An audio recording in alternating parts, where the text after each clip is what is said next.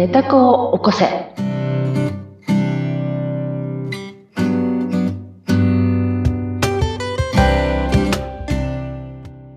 皆様、こんにちは。ひでかです。はい。そしてインタビュアーの水野ゆきです。ひでかさん4回目ということでよろしくお願いします。お願いいたします。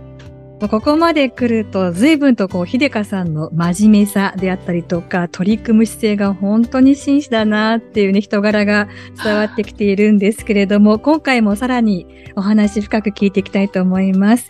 はい。前回までは、まあ、いろんな人体実験をされてきた中での、うん本当にスタートの地点というところで、えーワープ妄想してみたり、それから前回のお話だと、まあ、目に見えるもので何とかしていこうということで、えー書いたり、ノートにね、はい夢を書いたりとか、はいそれから神社に行ったりとか、ショッピングしたりっていう、はい。目に見えることで、いろいろ達成感、高揚感を感じたんだけれども、やっぱり何かが違ううというね、うん結果になってしまったというお話でしたが、はい。でも、そこでめげる秀香さんではありません。まだまだやるわ。まだまだやるぞということで、次はどんなことにチャレンジをされたんですか？次はですね、はい。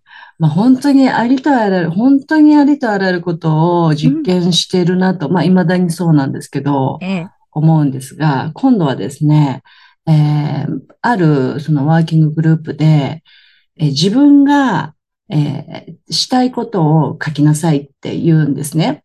はい。自分がしたいこと、やり遂げたいこと、うん欲することを書きなさいと。はい。でも、なかなかそれは、あの、お書きになれないと思うので、とそのコーチは言うんですね。ので、まず自分が手放したいこと、自分が辛いと思ってて嫌だなと思うことをまず100個書きなさいと。100個。うん。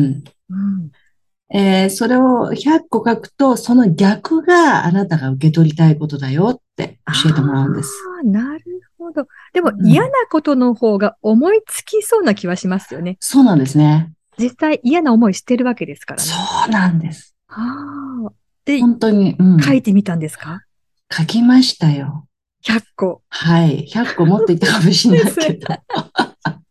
それは割とスラスラ出てくるもんなんですか、えっと、まあ、コツをつかめばっていうことなんですけど、うんまあ、これもね、あの、まあ、あの、オチがね、つくので、あれなんですけど、うんあの、えー言葉の額面しか私受け取れてないんだなってことに後で気がつくんですが、はい例えばこういうことなんです。手放したいことって書くときにね、うん例えば右の膝が痛かったので、はい。手放したいこと、右膝の痛み。はい。受け取りたいことは、この痛みからの解放っていうふうに。に書いていくわけですね。はい。で手放したいこと、貧乏や不安。はい。受け取りたいこと、お金持ちや安心。はい。うん。まあ、こういうふうに書いていくわけですね。うんうん。で、これでも100個やるとですね、うん自分がどういう気分になったかって言ったら、ええ。100個以上自分の嫌なことを手放したいことずらずら書くわけです。はい。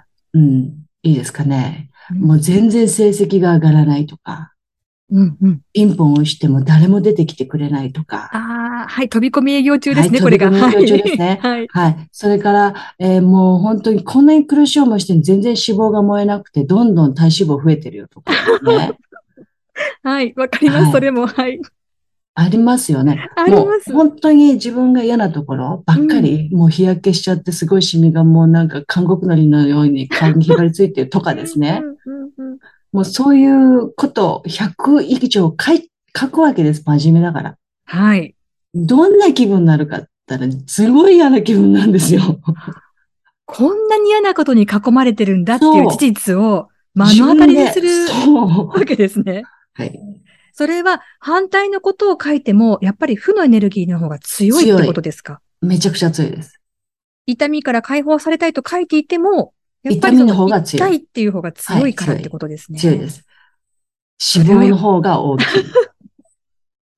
本当にそうです。泣けてきますけど、その話。本当に、本当にそうなんですね。な本当不思議だなと思う。今ならわかるんですよ。ネガティブな言葉の方が真実に近い、もう本心、その本当に真髄に近い言葉だから、のエネルギーだから、うんうん本当にこれでもか状態で自分を傷つけてる感じになるんですよね。じゃあ、やっていっても、気分本当に。こう、うん、落ち込むことの方が大きくなってしまっている。もううんざりしました。うんざり。うんせっかくの時間が。そう、自分の嫌いなとこばっか見つけて、もうガー書くんですよ。うんうん私のこういうなんか友達に対する態度嫌いだわとか、うんあの時こういうふうに言っちゃったわとか、果てはレジで前でね、なんか揉めてる人のことイライラして睨んじゃったとかね、そういうことまで書くわけです。うわーって自分の嫌なところ。手放したいことだから。思うと細かいことが出てきますもんね。どんどん出てきます。そ痛いですね。もう痛いですよね。もう全然もうんう気分悪いだけで。うん。で、前進するわけがなくて。それは、せっかく、えー嫌なことを書いて、プラスのことを書いても、やっぱり前進していかないっていうことなんですね。いかないですね。というのは、うん。これ私の気づきで言うとですね、ええ言葉遊びをしていただけの100個書きだったんですね。言葉遊び、つまり、うんえーテキスト、うんまあ、文字、はい。この言葉の遊びをしているだけ、例えば赤の反対は、例えば黒とか、はい。うん、うん、おまあ、あ黒かどうかわかんないですけど、うん。白の反対は黒とかですね。うんうん。うん、表の反対は裏とかですね。はい。そういう言葉の遊びだけをしているだけで、うん。このコーチが言ってることは、うん。本当のことは、自分の内心、内心ですね。内面？うん。内面をを掘り出しなさいということを言ってるんだけど、それができない。それができないってことが大前提の問題なのに、うん。それができないのに、ただ単にその、それこそ目に見えることとか、うんすごく自分が嫌だったなって直感で感じたこと、ネガティブなことを全部書き連ねたから、うん本当に自分のことが嫌になって、嫌いになって、うんざりして、なん、本当嫌だっていううん泥沼にはまったきっかけだったのね。このノートが 100, 個100個書く。で、私が出した100個っていうのは、要するに内心や内面のことじゃないから、すごくわかりやすいわけですよ。現象で起きたこととあかあ、、そね。それから痛いとか。痛いとか体の痛みとか、あと目に見えることとか、はい。数字、営業の成績とうんうんか、そういう分かりやすいことであって、うん本当の自分の心の中じゃないんですよね。うんうん。なるほど。うんうんうん。分かりやすい言葉を出して、その裏、反対の、反対の言葉を受け取りたいことだよねってやってただけだから。ただ本当に書いてただけ。こう、ルールに従ってそうです。嫌なこと、やりたいこと、うん嫌なこと、こうなりたいことっていうのを書いてただけだった。だけだった。うんだからね。前に進まないんですよ。なるほど。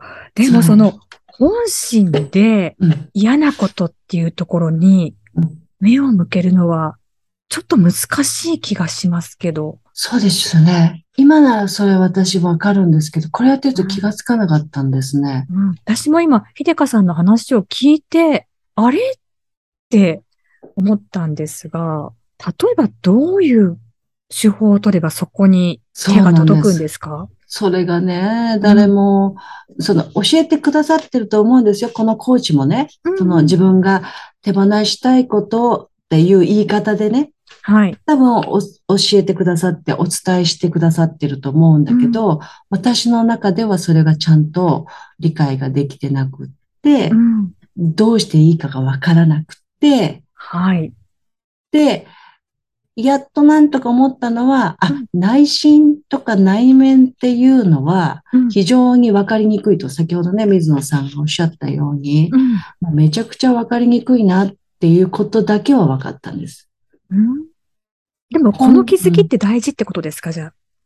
はい。めちゃくちゃ後になって気がつきましたけど、それはとても大事だったなと思いますね。うん言葉遊び、言葉に寄りかかってたという自分がね、うん。うん。そうじゃないんですと。だから、うんいろんな先生の教えを超えたり本を読んだりいろいろしましたけど、うんあのその、私自身が言葉に依存してた。うん。うん。でも、だから依存が解けなければ、うん。その先生のおっしゃることが本当の意味での伝わり方が届かなかったと。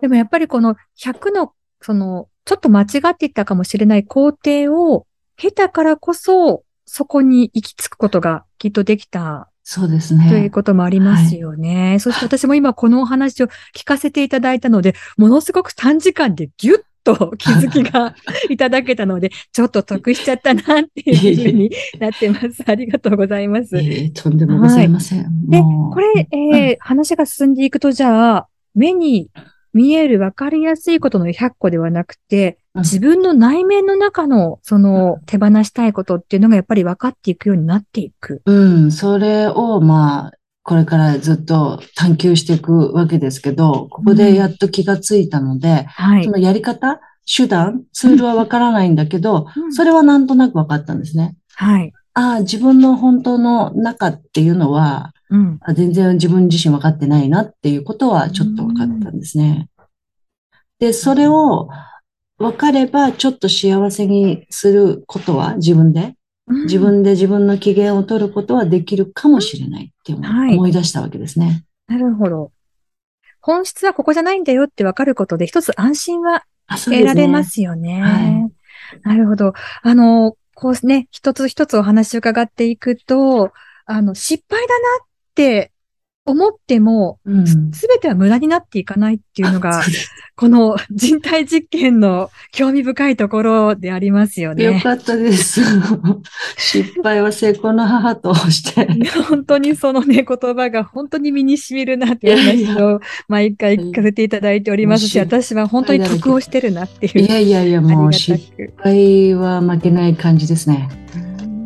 さあ、そんな秀香さんのお話、まだまだお伺いしていきたいところですが、今日はそろそろお時間ということで、ここまでとさせていただきます。この続きはまた次回ということで、皆さん楽しみにお待ちください。それではここまでは、はい、秀香と水野ゆきでした。それではまた。ありがとうございました。ありがとうございました。